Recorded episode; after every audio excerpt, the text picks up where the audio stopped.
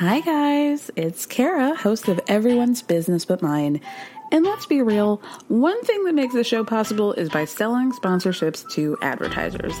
One way you can support us in getting more sponsors is by telling us a little bit more about yourself.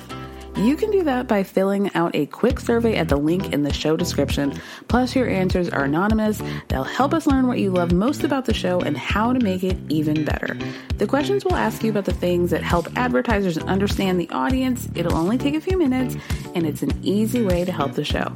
So you can find the link in the show description. Thank you so much, and stay tuned for the rest of the show.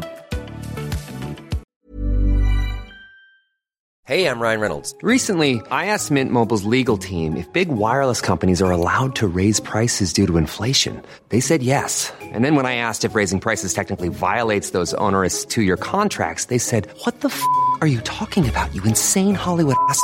F- So to recap, we're cutting the price of Mint Unlimited from $30 a month to just $15 a month. Give it a try at mintmobile.com slash switch. $45 upfront for three months plus taxes and fees. Promo rate for new customers for limited time. Unlimited more than 40 gigabytes per month. Slows. Full terms at mintmobile.com.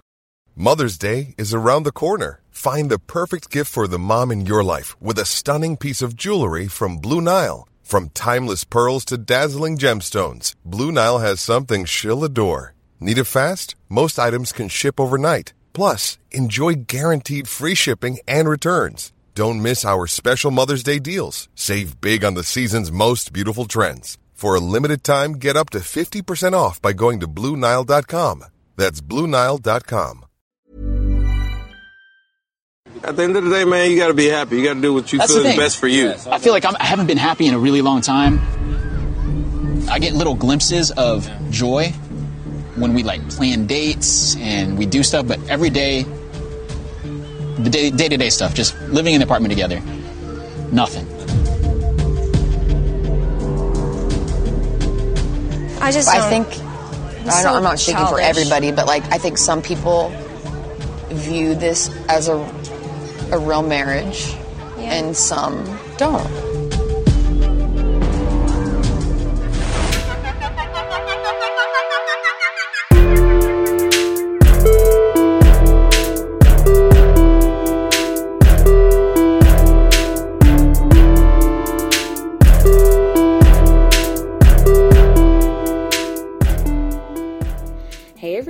Welcome to another episode of Everyone's Business But Mine with me, Kara Berry, Married at First Sight Houston edition.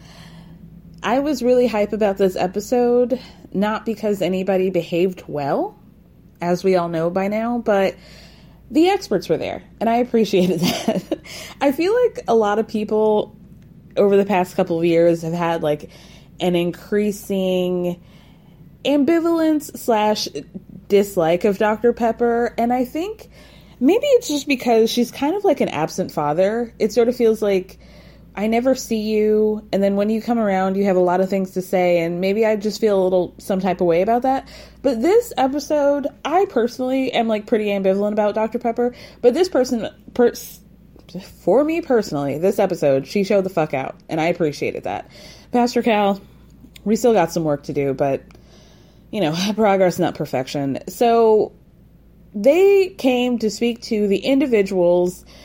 I was really glad that, because I think that they did this last season. I might be wrong, but if I'm not wrong, last season when they did the individuals speaking to the experts one on one, they divided them by the sexes. So I was appreciating that this time not all the guys went to Pastor Cal and not all the women went to Dr. Pepper because I think for the most part, the individuals went to the right expert. So our episode starts with Ronnie and jo- Ronnie, Ryan and Johnny. They should be called Ronnie because clearly they're more of a couple together than they are uh, with their wives. But they're playing pool at the apartment, and Ryan mentioned something about Johnny getting what he asked for. So we find out that Bao has once again been the only person to try to save this marriage by catering to Johnny's very fragile needs. And we see footage of them going bowling the night before. And, um, you know, I'm sure Johnny got whatever he needed, which is like building up tension and giving high fives or whatever. Johnny says that the night really felt natural and not forced. And Ryan says yeah, he can't relate to that because he's been feeling like he's trying to been he's been trying to force being happy with Brett for weeks now, but he can't continue to do it because it isn't real. So he then does say that like Brett's done nothing wrong and in turn it makes him feel badly about himself or like he's the bad guy even though he doesn't think he's done anything wrong either. And johnny's like totally bro. I feel you. I feel the exact same way because up until this past week i've kind of felt like bao has not done any of the things that i've asked for. And now it's almost like she's trying too hard. So if it wasn't confirmed before we now know that bao can officially not do right by johnny. Now a couple of you guys reached out to me and said that on Unfiltered, that a couple of the cast members, I, Michaela and Johnny, kind of hinted that there are two different Baos, and there's an on camera Bao and an off camera Bao. But I feel like personally, if Bao was as bad off camera as these people are claiming, then Johnny would have taken anything. We've seen it. We've seen him take the littlest thing with her and run with it. And I just felt like if there was something real there, then we would have seen some evidence of that. I don't know. It, like, are we really inclined to believe Michaela or Johnny when they say something? Uh, maybe more Michaela than Johnny. I don't trust him as far as I can throw him. So, that's my answer on that. so, um, anyway,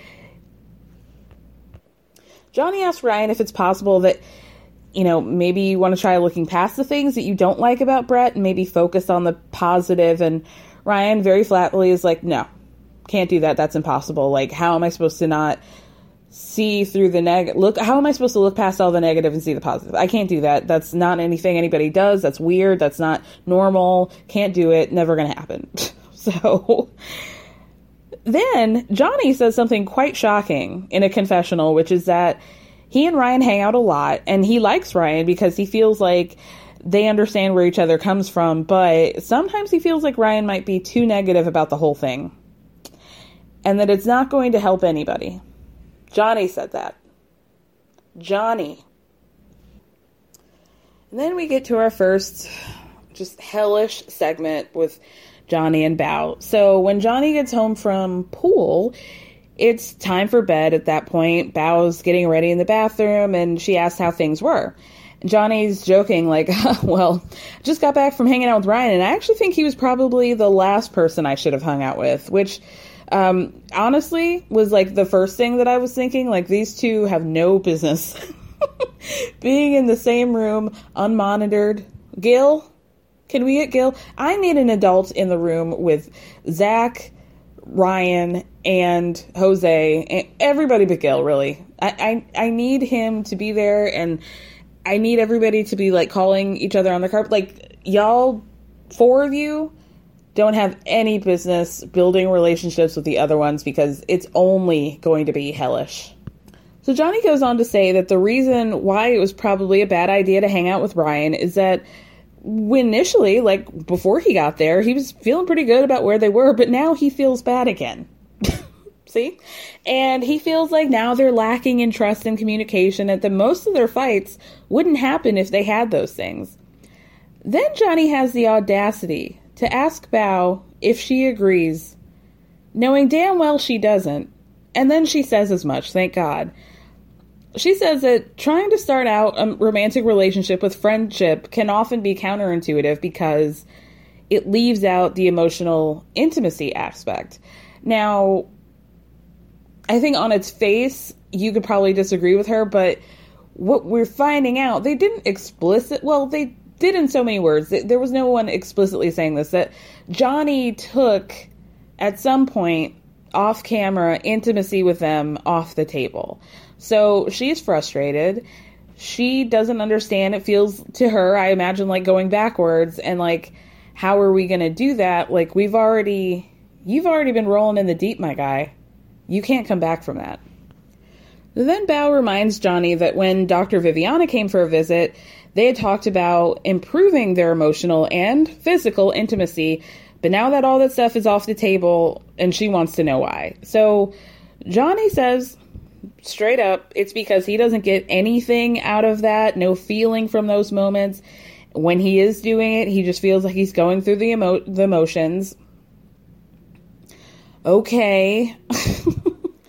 I, okay, then I guess yeah, if when you touch somebody or when you're physically intimate with somebody and you feel nothing or bad, I guess you definitely should stay, take that off the table. But my God, can you find just any other nicer way to say that to your wife? In a confessional, Bao's like, don't give me that bullshit. I'm like really frustrated because I know there was a time when we did have that physical spark.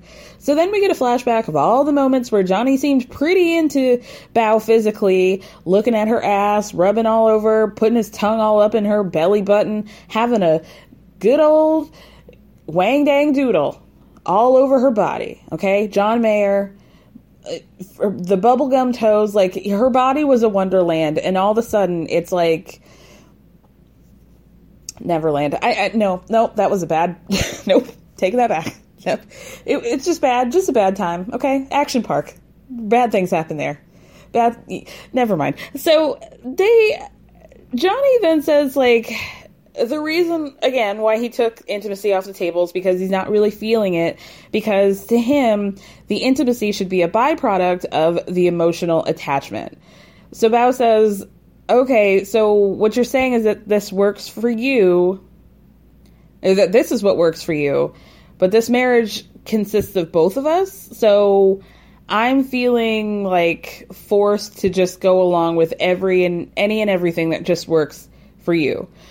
So, of course, at this point, you know, just the slightest critique out of Bao's mouth, Johnny's rolling it, like something gives out in his neck because his head is just rolling back. His eyes are like just akimbo everywhere. And he's just like, oh God, here we go, sighing all deep. And he's like, well, I don't really know what to tell you.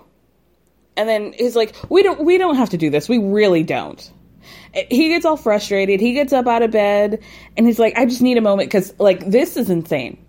Johnny is acting like there's a lot of things that we're not seeing, but I don't think it is. I don't think that's the case. I don't know, y'all. So then Bao's like just in the bed, you know, just like, I'm gonna call after you, Johnny. Can you come back? But like, you could tell she's checked out. She's checked checked out. She's asking what's going on. Like we're just having a conversation. It didn't have to get to that level where you're like huffing and puffing and your veins popping out of your neck again because I said something. Can we be adults? Maybe, but you know, in a confessional, she says that she just feels like Johnny's not happy because he want, doesn't want to be. And that Johnny doesn't want to put in the work to make the marriage work. And she feels like if Johnny doesn't figure that shit out for himself, he's not going to be happy in any relationship.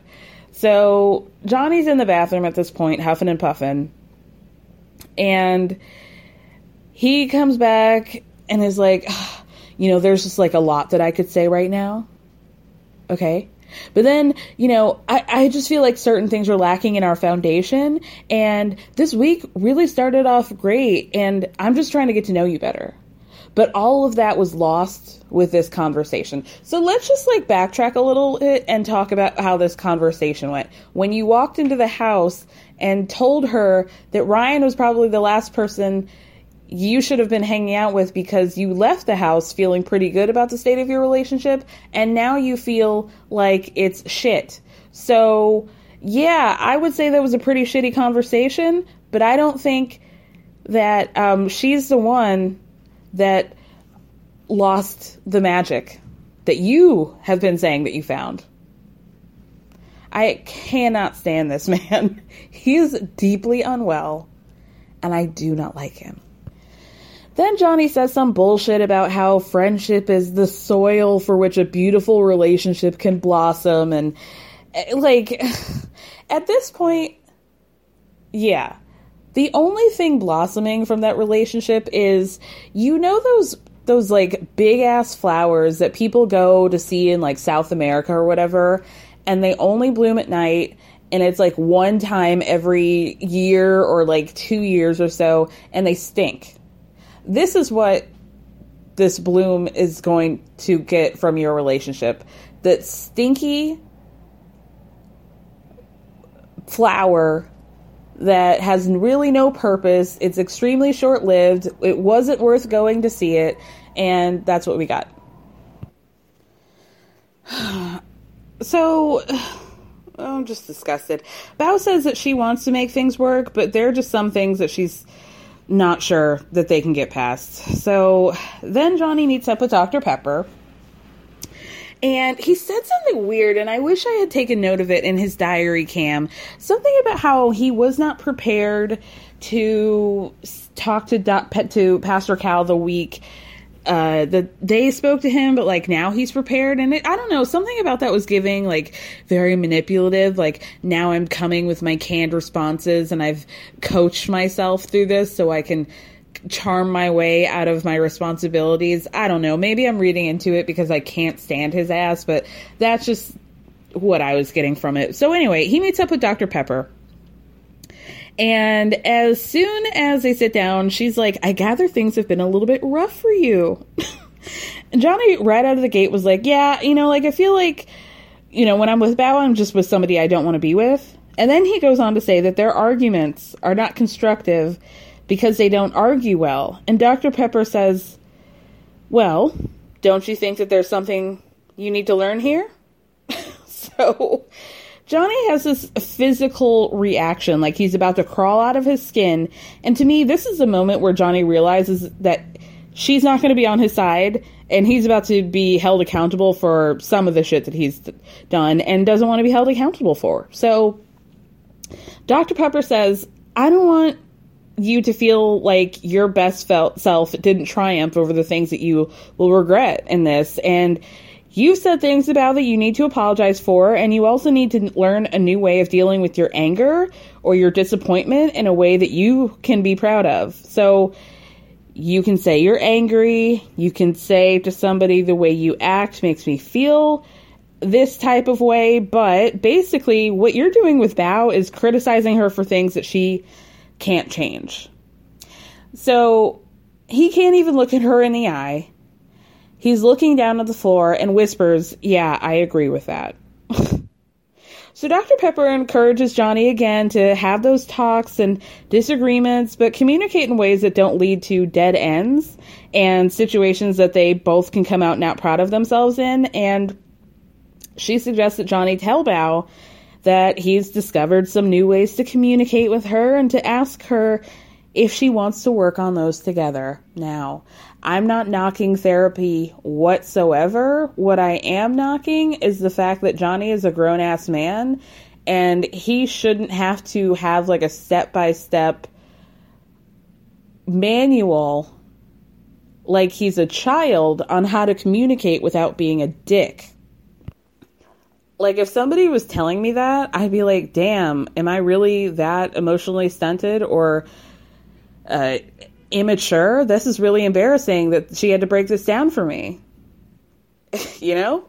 so anyway, um Johnny tries to say that like if he doesn't try to fix the problems or the source of the problems in his mind, excuse me, he says he doesn't try to fix the problems. He tries to fix the source of that. So to him it's like they're fighting about things, but there's a root cause to that that he's trying to dig deep on, not all the other stuff. Really rising above Johnny. Thank you so much. And he says that in his mind, they have issues with communication and trust and no foundation of friendship, probably because you keep calling her an ugly bitch that you don't want to be around in so many words all the time. No, you don't have friendship. Um, so he feels like they're constantly arguing about the truth and to him, it's because perception is reality. so then he says that I feel like we're living the same life, but we have completely different views on what's happening. Uh, check. Yes, you're halfway there. So Dr. Pepper says that there's no truth about perspective and that everybody just is doing the best they can with the information that they have available. So she goes on to say that they still have good stuff between them. And that they need to work on not keeping score and she feels like there's still room uh, you know for them to communicate but that they need structure and they also need to communicate without being mean.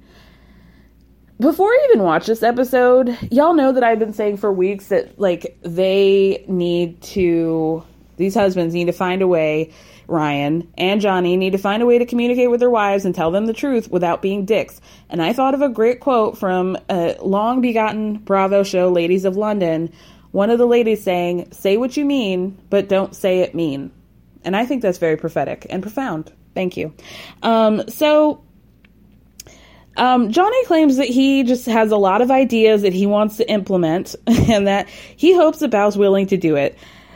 So, even though I just gave Dr. Pepper a lot of cadoos, I will say that I felt like in the back, the last half of the conversation, that she was really using uh, a plurality that I don't think was necessary. Like, I think, I'm hoping well, should I say that I'm hoping she was feeding his ego? No.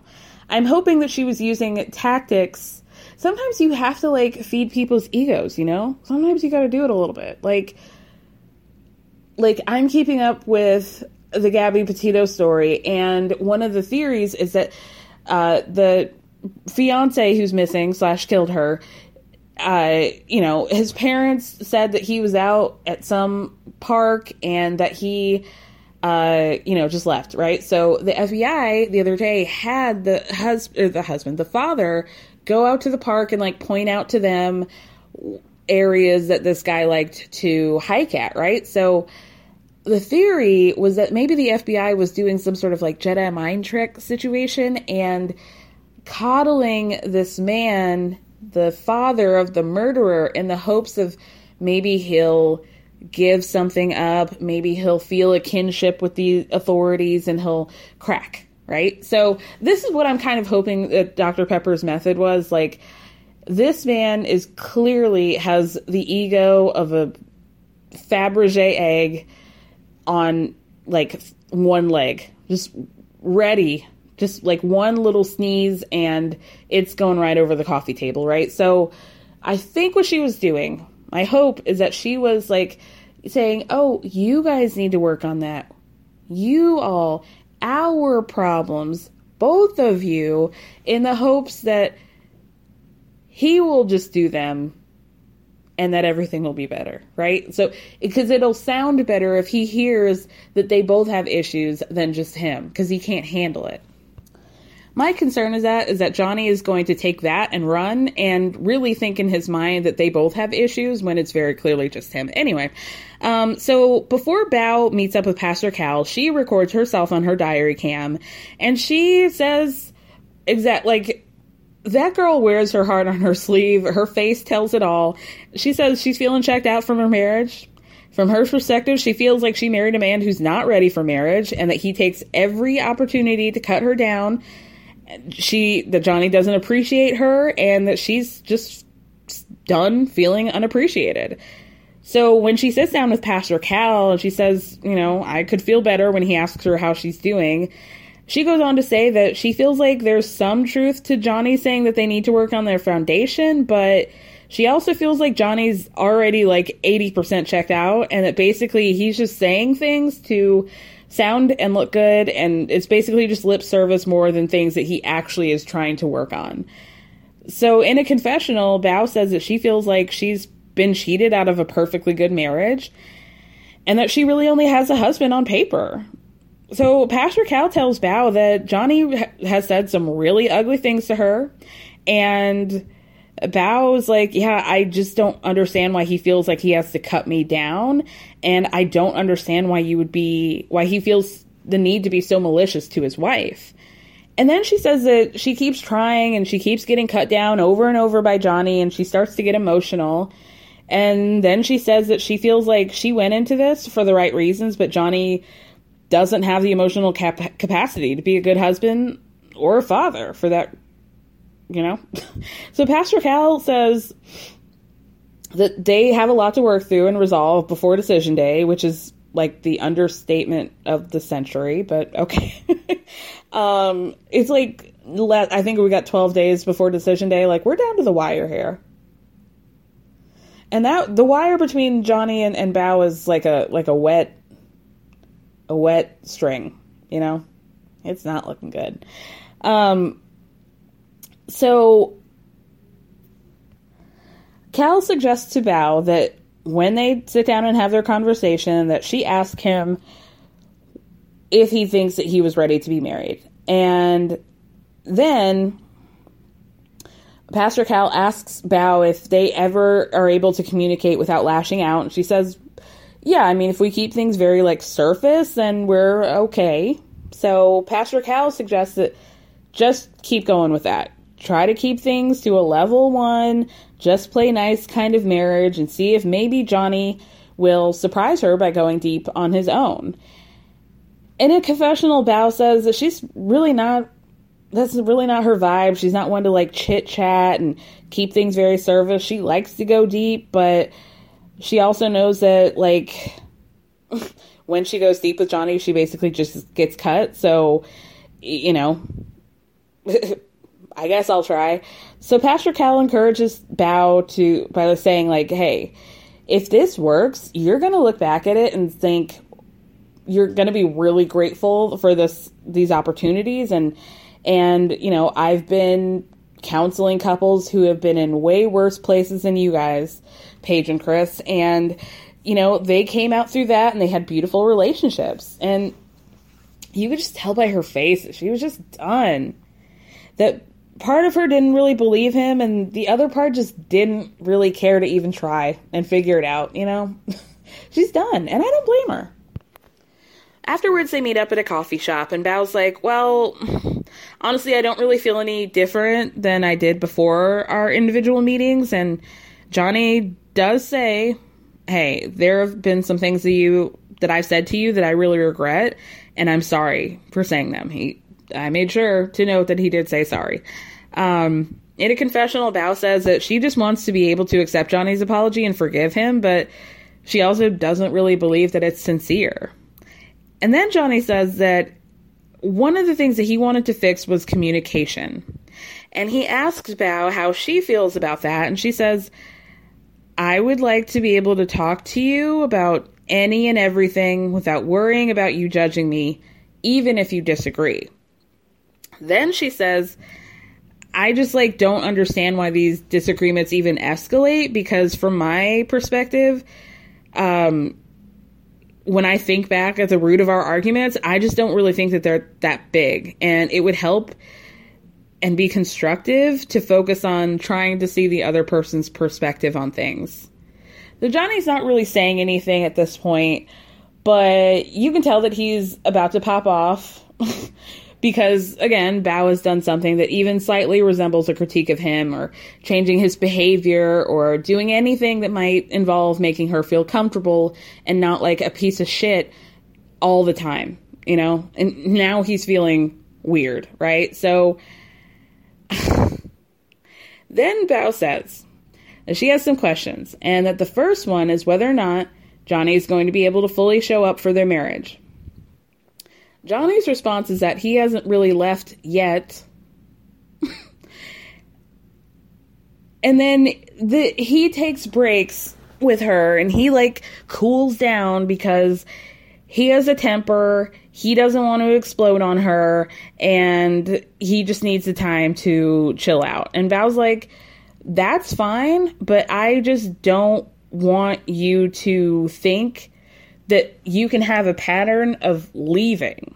Like, if you need time, that's one thing, but you flipping back and going back to your house and doing these diary cams like you're some sort of hidden prisoner in a I, I don't know what. Like you're just like like a child trying to get more screen time before your mom walks in. That's a, another thing. And i'm not going to do it. And i get it. And y'all yes next season, I hope whoever signs up for Married at First Sight has got to know that you guys aren't just going to be able to flip and flop throughout the house at any slightest indiscretion. I, I hope that the producers are going to be shutting that shit down because this whole like married at first sight, unless you feel like going home season, is not working for me. Like, I need to see these fights. Michaela and Zach.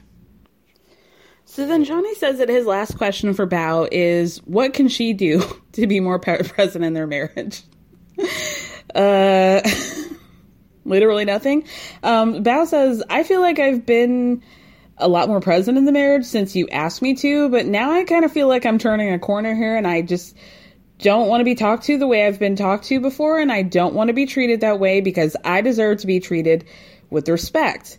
And then Johnny, excuse me, then Bao asks Johnny about a time when he said that he felt like maybe he wasn't ready for marriage. He said that to her, what, a couple weeks ago? So she was like, Well, where are you with that now? And Johnny says that he was ready to get married, but he was ready to start from a blank slate. But instead, he got somebody he already knew. And then he says, Well, Bao, we knew each other for 15 years. Didn't you, like, think there was a reason why we never dated?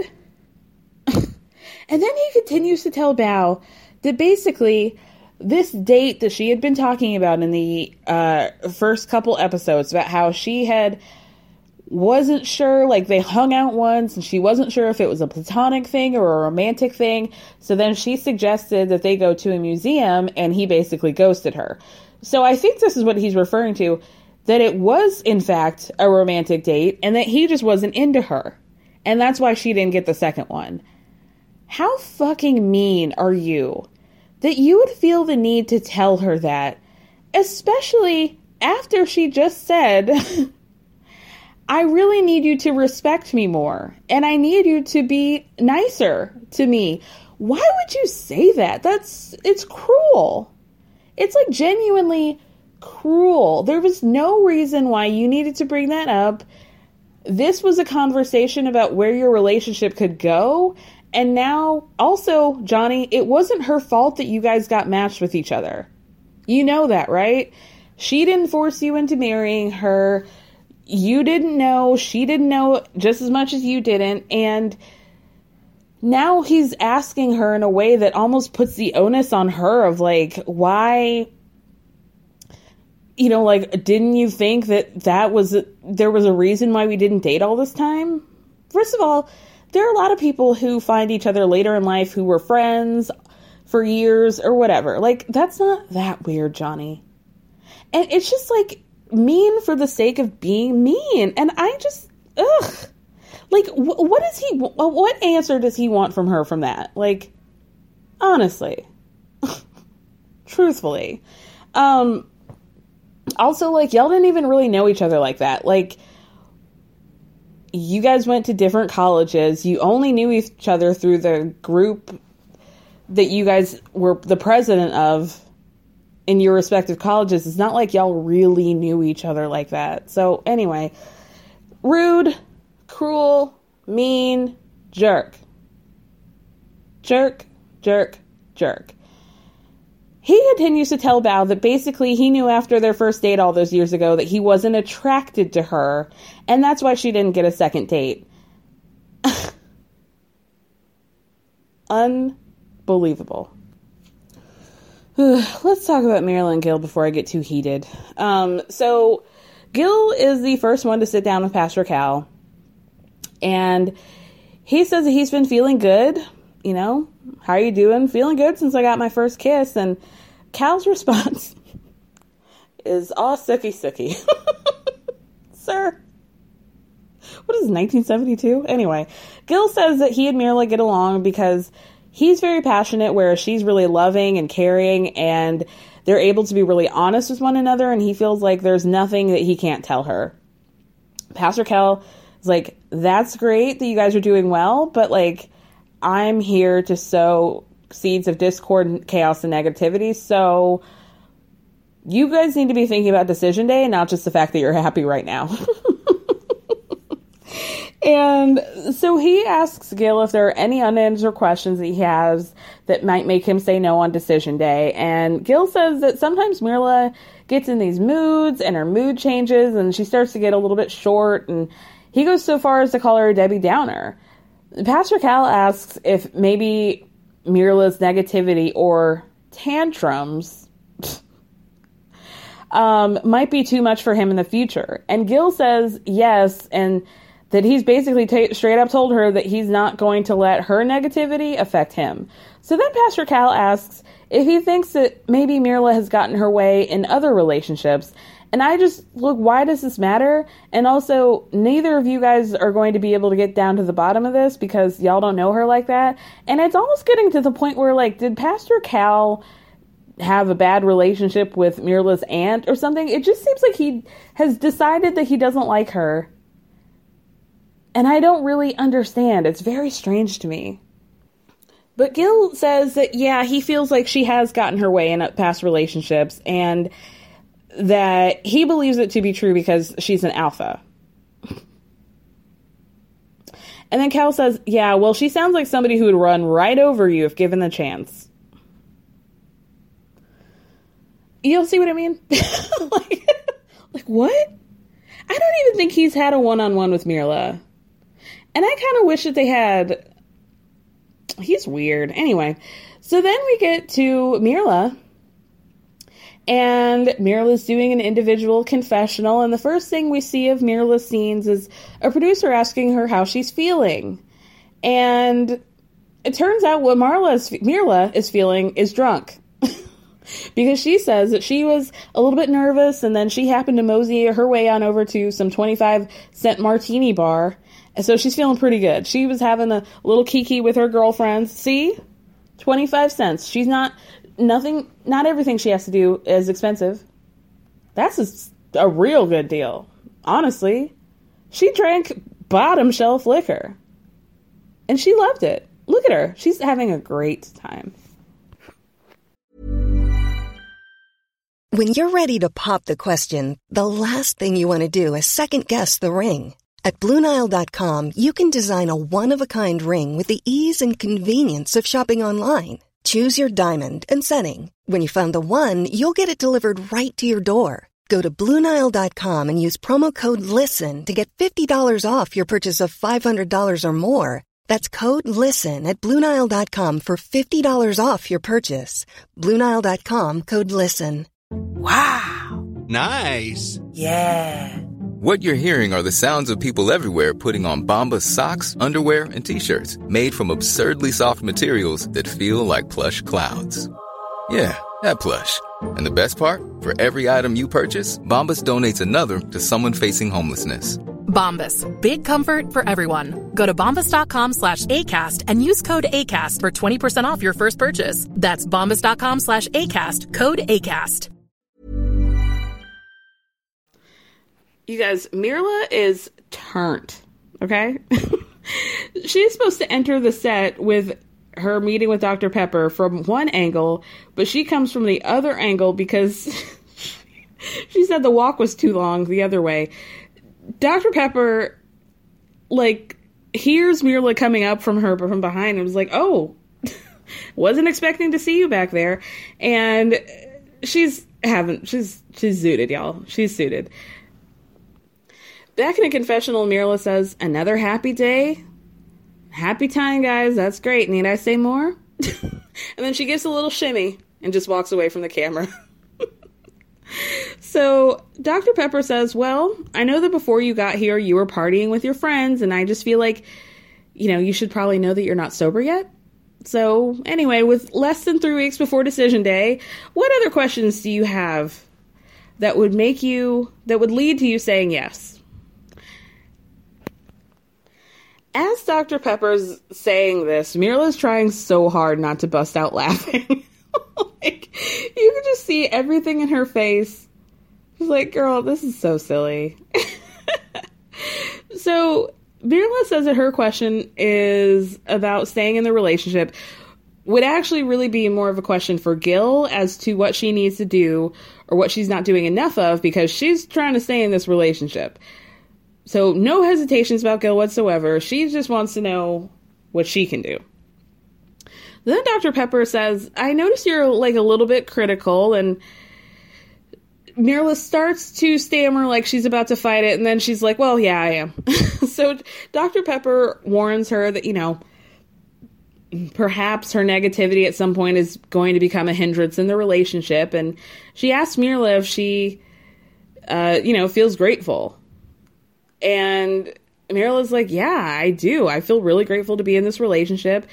We woke up and I was just so happy, and I'm happy every day that I get to wake up with him. And it's so amazing and above and beyond what I even expected.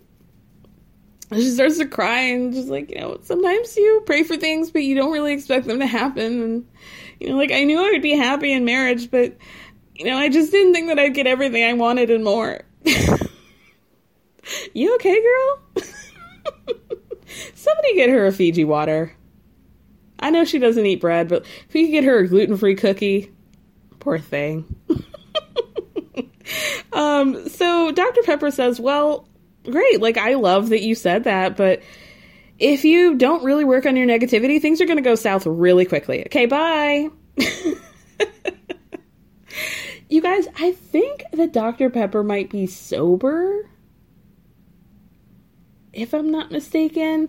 I don't know. I've heard a couple things about Dr. Pepper on the low, about her, how she's not that nice. And I did sense that she was annoyed with the fact that Mirla was not sober. Now, granted, this is a job for her.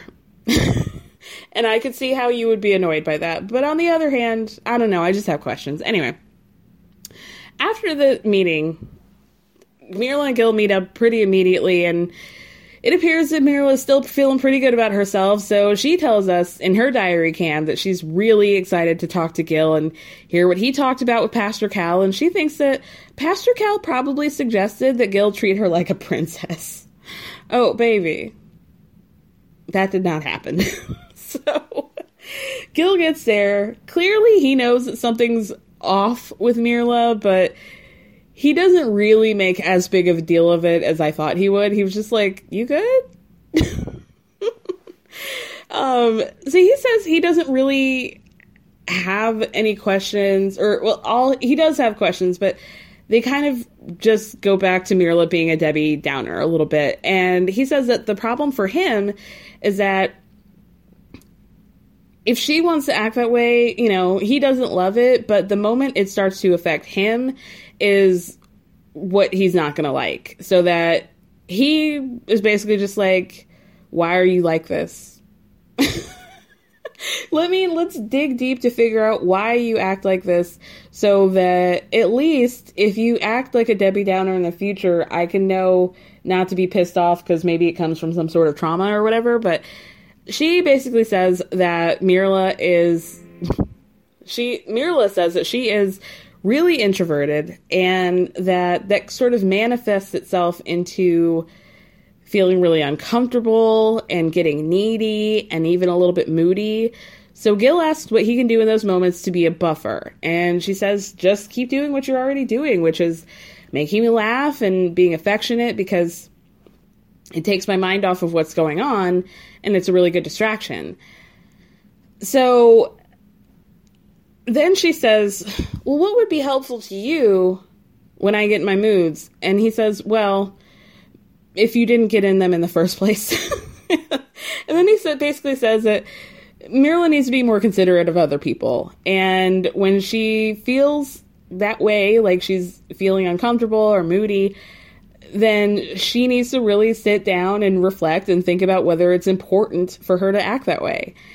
And then he suggests that Mirla maybe be more affectionate towards him when she's feeling uncomfortable. And she looks him in his eye and she goes, What do you mean? Like more affectionate than I already am? and they just both have to laugh at that. I like them.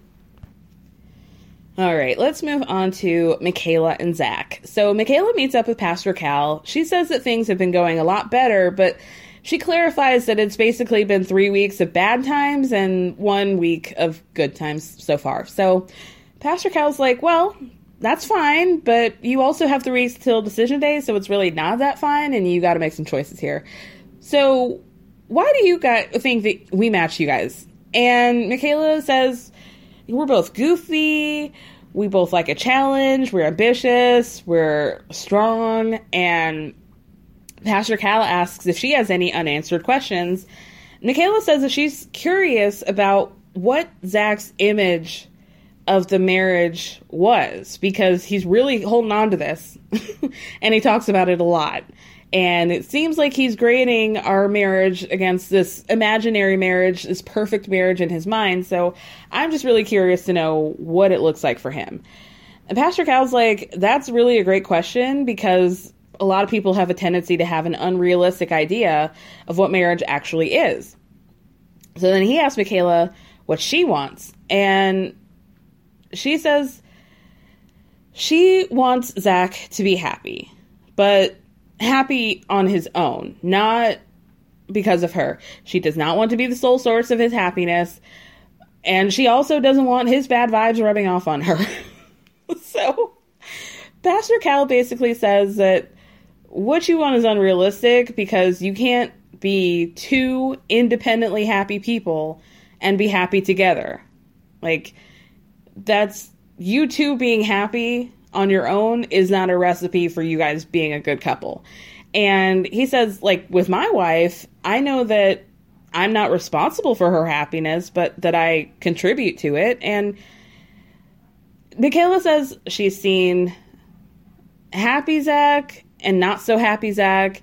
And when Zach is not so happy, she really doesn't know what's going on in his mind. So Pastor Cal says he asked her, like, maybe if you have any uh, like curiosity about what it might be to make a safe place for or safe space for the happy Zach to return.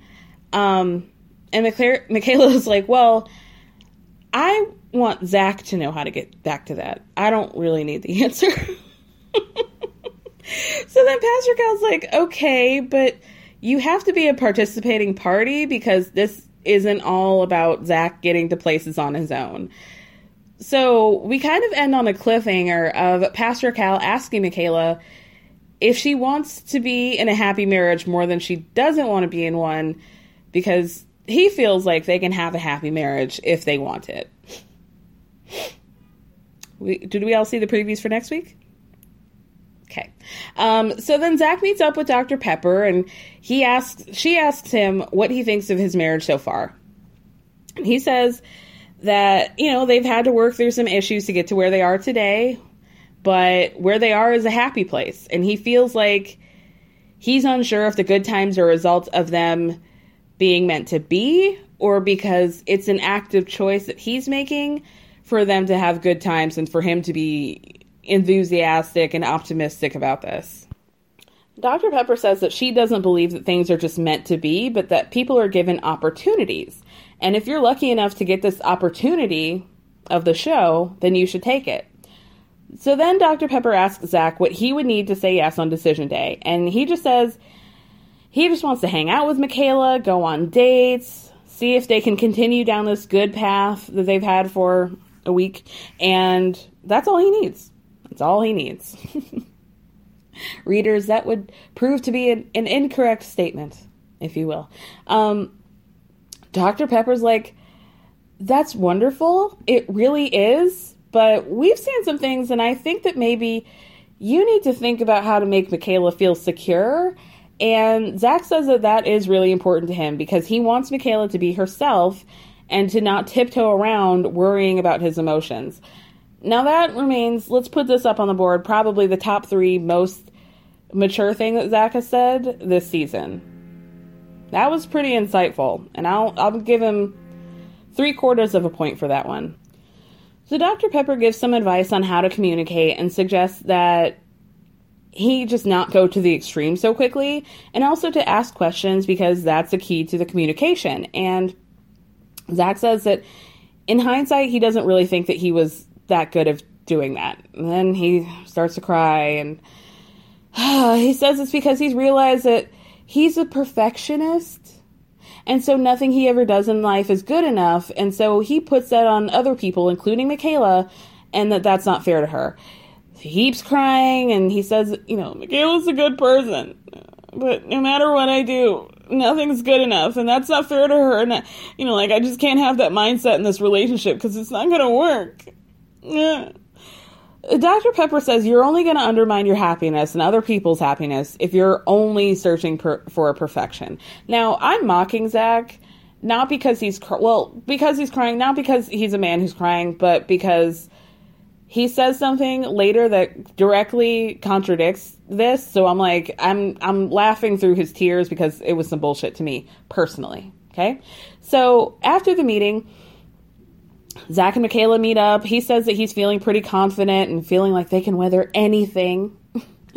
so they sit down and chat, and they both agree that their meetings were productive. And Zach says, oh, You know, I had another crying moment where, you know, I realized that I'm a perfectionist, and that sort of negativity bleeds into our relationship. So it was just kind of like a breakthrough moment for me. In a confessional, he says that in his mind, he knows that the perfect person does not exist and never will. but he's going to keep trying anyway. but then he also says that if he doesn't take this opportunity to change, he could be alone for a long time and he doesn't want that. So, which one are you going to go with, Zach? The part of your brain that you know is bad and hasn't been serving you at all, and or the okay, okay, we'll see. Like, only time will tell. So, Michaela asked the question that she was going to ask with Pastor Cal, which is Zach, what did and what does marriage look like in your mind? Zach says in his mind, a good marriage is listening to music and making breakfast while the kids are running around. And to him, that's like the ultimate happiness. And that a marriage to him is somebody who just wants to make him unbelievably happy. And again, we have another man on the show who has watched way too much TGIF, and you were watching Step by Step, Family Matters. I'll take it to a current show that I could be talking about in after t- 1997. Um, you know, Blackish. You know, why do you? like your your idea of the perfect marriage is a biscuit commercial is what i'm hearing. You know what i mean? Like the, the kids are just running around the kitchen and oh maybe one of them knocks over the, a giant glass of milk and oh here we go. Get somebody grab daddy grab the bounty and everything will be okay. Like do you see how immature and stupid that sounds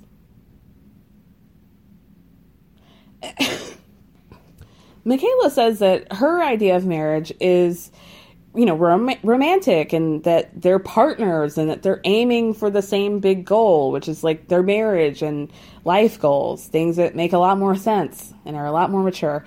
So Michaela asks what the goals are for their marriage, and Zach says to just continue to get to know each other and talk, and maybe that'll help them get to where they want to be.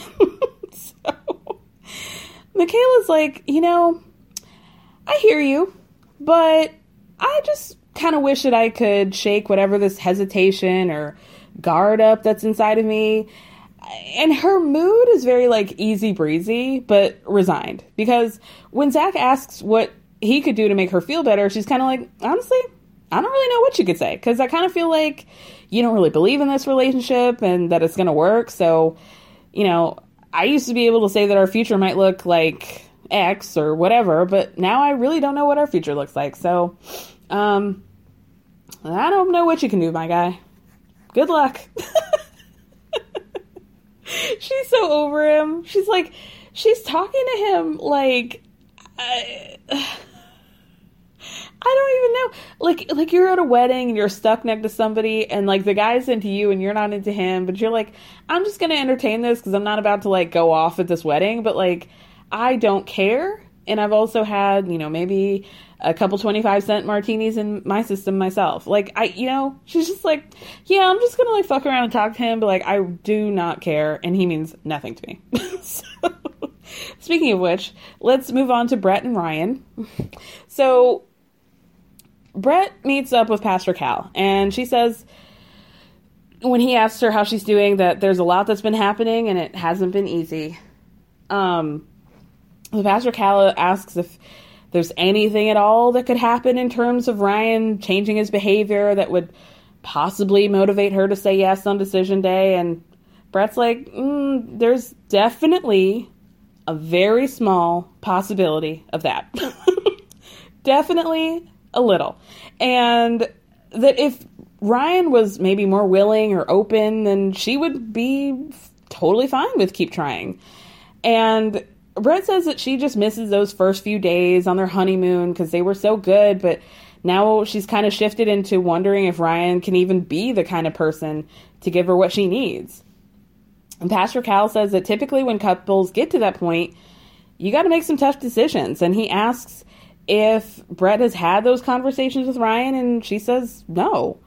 So he tells Brett to ask Ryan, kind of like what Michaela had to do with Zach, to ask what he thought he was looking for in a wife. And at what point did he give up on the marriage? Brett says, Oh, I think he gave up a long time ago. And Pastor Cal's like, Well, you might be surprised. so she won't be surprised, Cal, but, mm, you know, move on. Um, so he pretty much tells her that she may as well just ask the tough questions because she's got nothing to lose, which, you know, probably the most honest thing that Pastor Cal said all, all episode. I will give him that. Just do it, girl. I mean, you have to stay in this marriage until decision day unless you want to pay some fines. So, you know, blow the whole shit up. You know it's not going to go well. Might as well get your answers.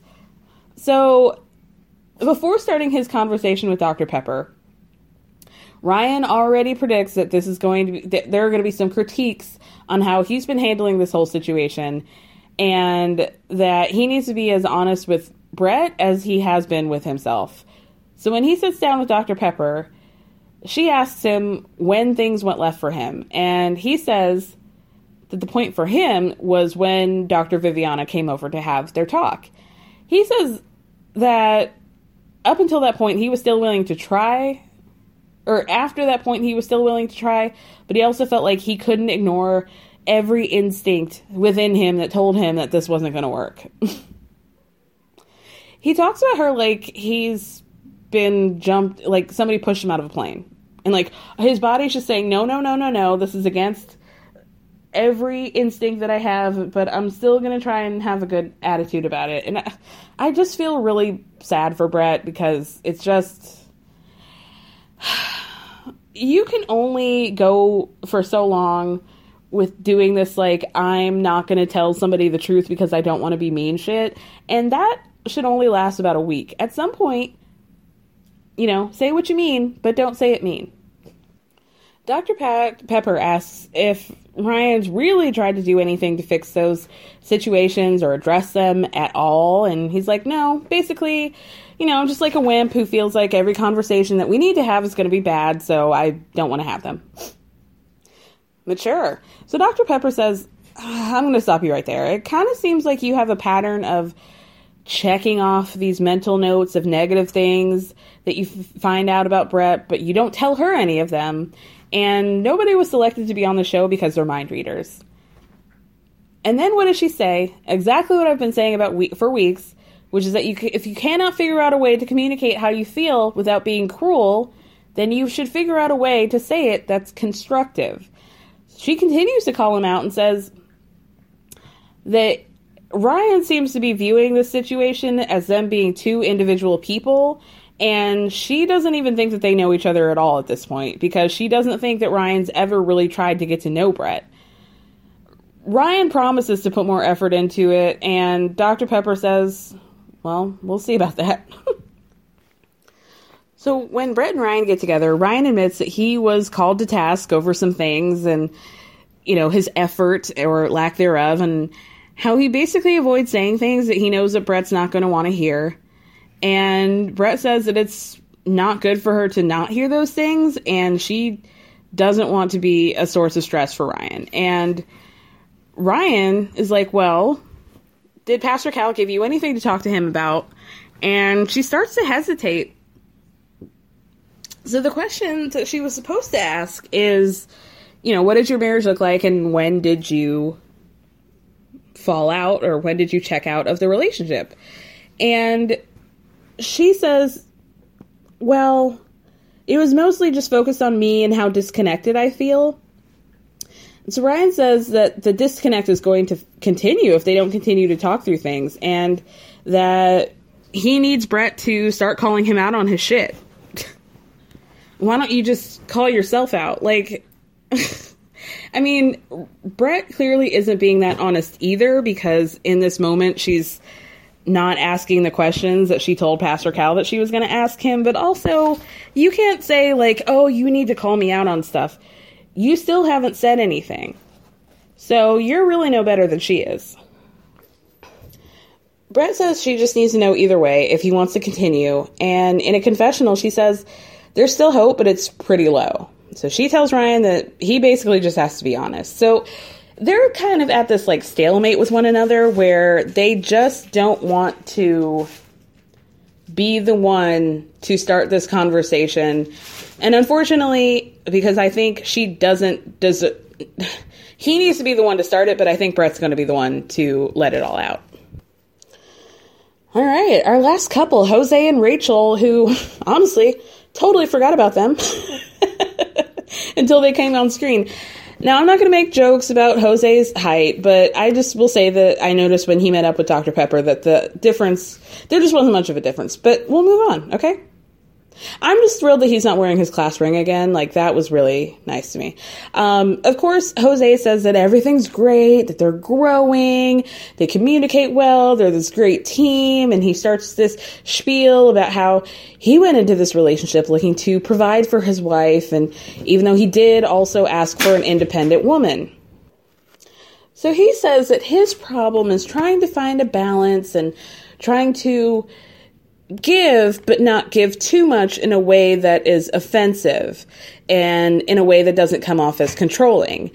You guys, I absolutely screamed when Dr. Pepper says, Well, the fact is that I think you personally do have a tendency to be controlling because you seem to think that there's a right way and that you're the one who does it right. And maybe it was serving you extremely well when you were single, but uh, Rachel's going to have some opinions in this relationship too. So you need to take that seriously and respect that and see the world as your partner would see it through their eyes as opposed to how you see it and how you've all figured it out.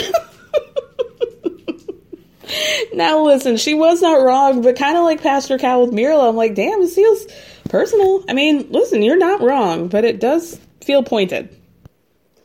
So Jose has no response. He basically just like, okay, well, that was the first question. My second question is that there were a few days where there were a bunch of fireworks going off, as he puts it, and I guess he means the firework of him locking the deadbolt, and then the fireworks of him telling her to get the fuck out of the apartment. Every clap was a firework. Is that what you mean? That was a great display. And then he says that he's not happy with the way he handled those things, but he's afraid that when the going gets tough, Rachel has a tendency to bounce. so Jose's trying to frame this in a way that makes him seem like the victim, like yeah, he'll acknowledge the fact that he didn't handle things very well, but you know, she said she was leaving, so I just feel like I'm constantly nervous about her being one foot out the door. And it's like, well, baby, let's think about why she left. She only said she was leaving after you locked her out of the home at one o'clock in the morning. Why? Why is nobody? You know, why do I have to explain this? You know. so, anyway, Dr. Pepper continues to call him out on this and was like, "Hey, you need to just ask these questions about what you can do, what you can do to improve this relationship, so that she doesn't want to leave." And so that she can tr- start to trust you because trust isn't built in one day. And then she reminds him, hey, I've seen your anger, and that's not the way that you're going to build trust. Normally, being a little extra can be a bit much, but when it comes to healthcare, it pays to be extra and United Healthcare makes it easy with Health Protector Guard fixed indemnity insurance plans. Underwritten by Golden Rule Insurance Company, they supplement your primary plan, helping you manage out of pocket costs without the usual requirements and restrictions like deductibles and enrollment periods. So when it comes to covering your medical bills, you can feel good about being a little extra. Visit uh1.com to find the Health Protector Guard plan for you. Mom deserves better than a drugstore card. This Mother's Day, surprise her with a truly special personalized card from Moonpig. Add your favorite photos, a heartfelt message, and we'll even mail it for you the same day, all for just $5. From mom to grandma, we have something to celebrate every mom in your life. Every mom deserves a Moonpig card. Get 50% off your first card at moonpig.com. Moonpig.com.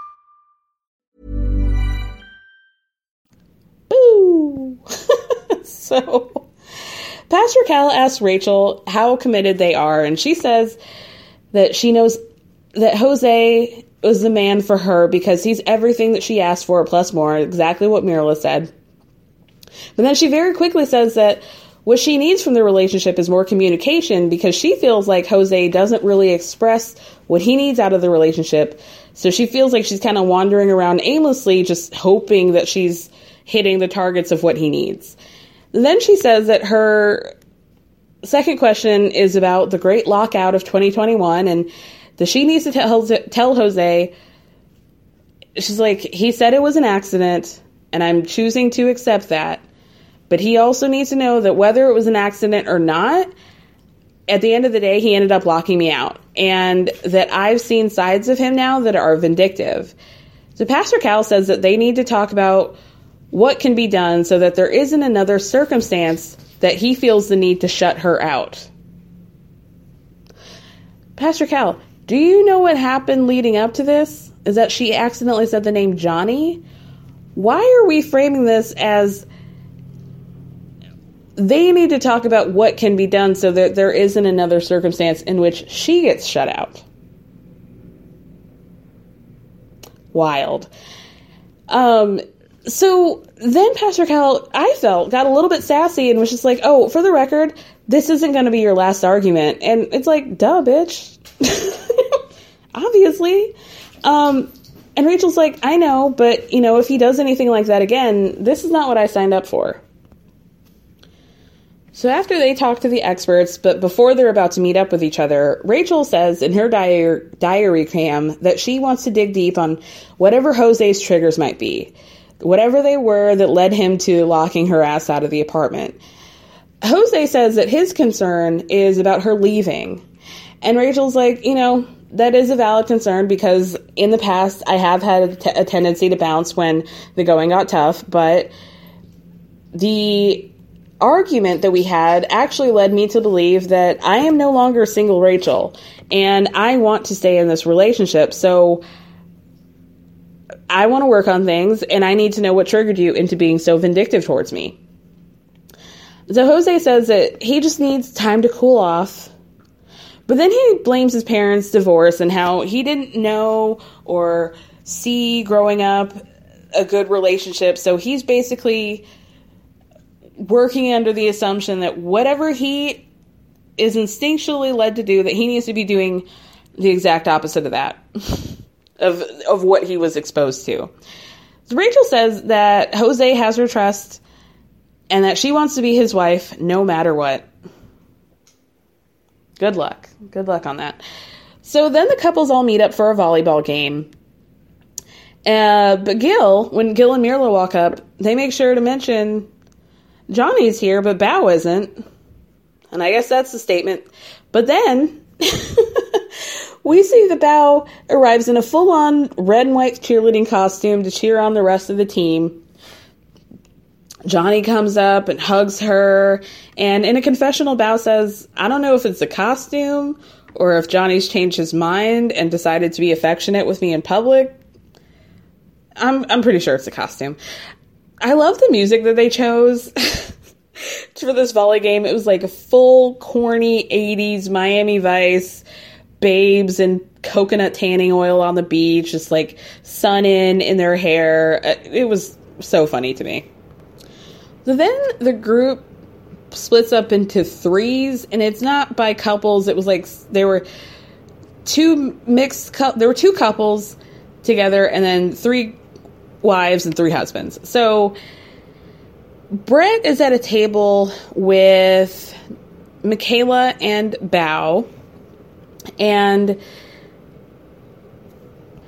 Ryan's at a different table with like I can't remember who, but he tells everybody at his table that he was a little bit freaked out because he thought he was going to get to see Pastor Cal again, but he ended up getting Dr. Pepper, who he says that he's a little bit scared of.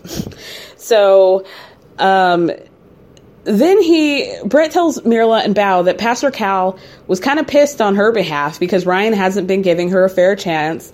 And Brett says that he said what he wanted to, which is that he wanted to try, but then he also feels like he's that they're kind of like in this weird limbo place.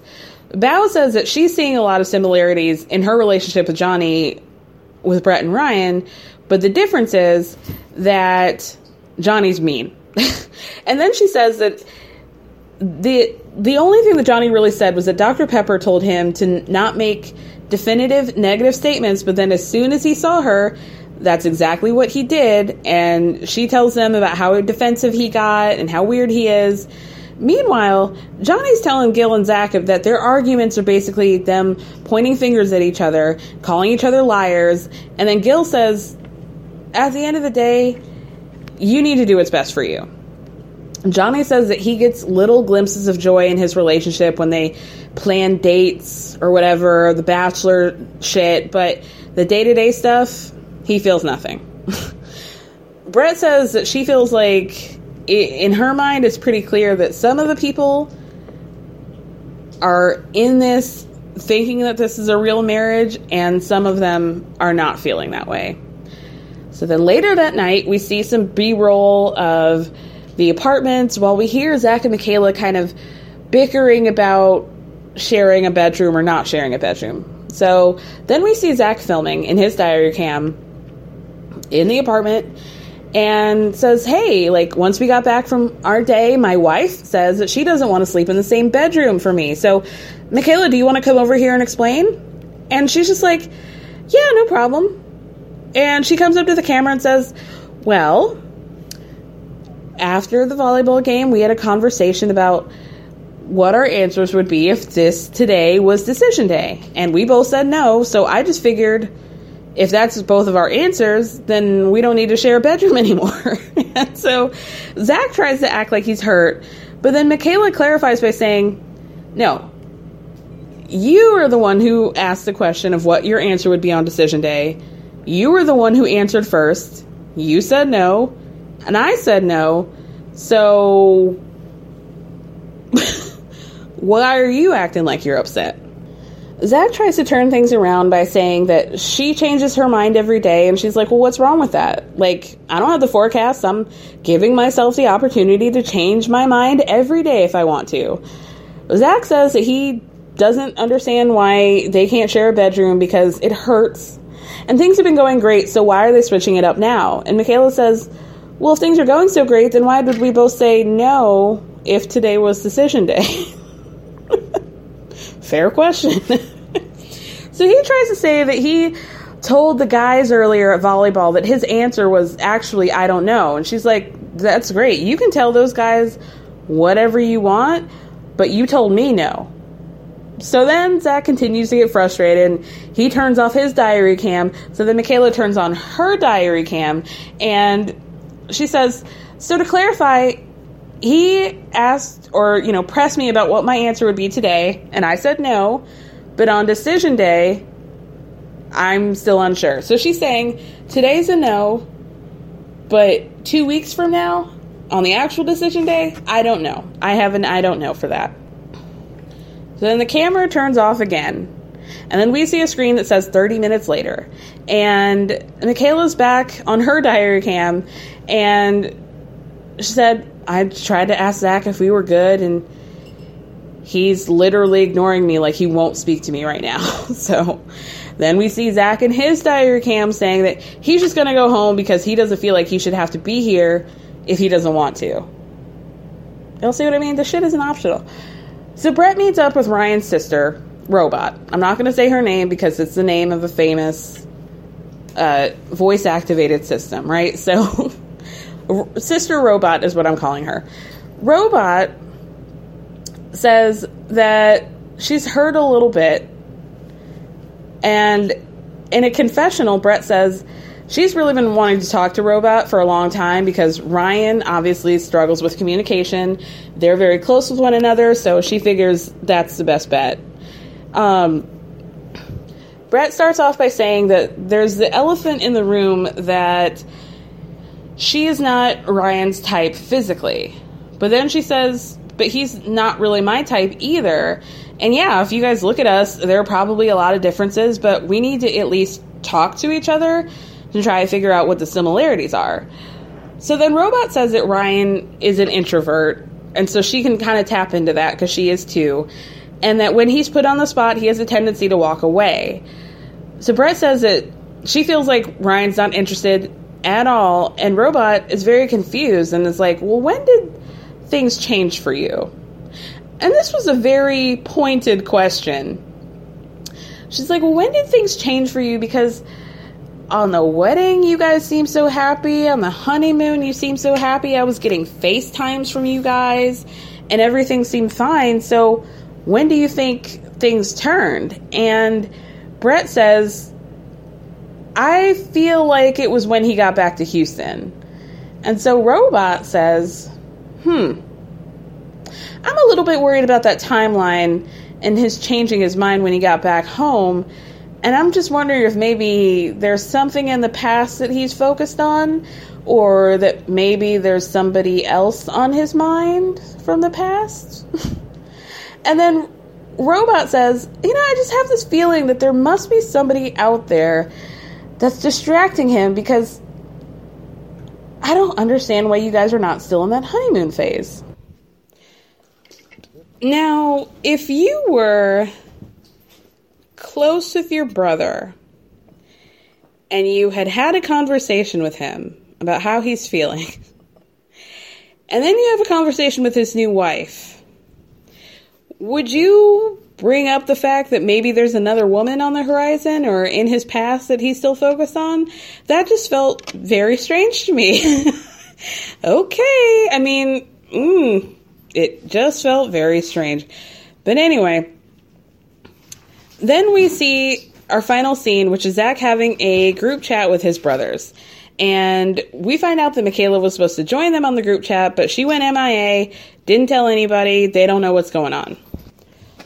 So Zach starts to talk about how there have been ups and downs recently, and then he gets into the conversation about Decision Day. Sorry, you guys. I'm with a dog who is having a great time just going ham on this toy, and I'm sure you can hear it. My bad. He's, I think, I think he might be done. Okay, so, um, you don't have to side on me. I'm, I, I am talking about you.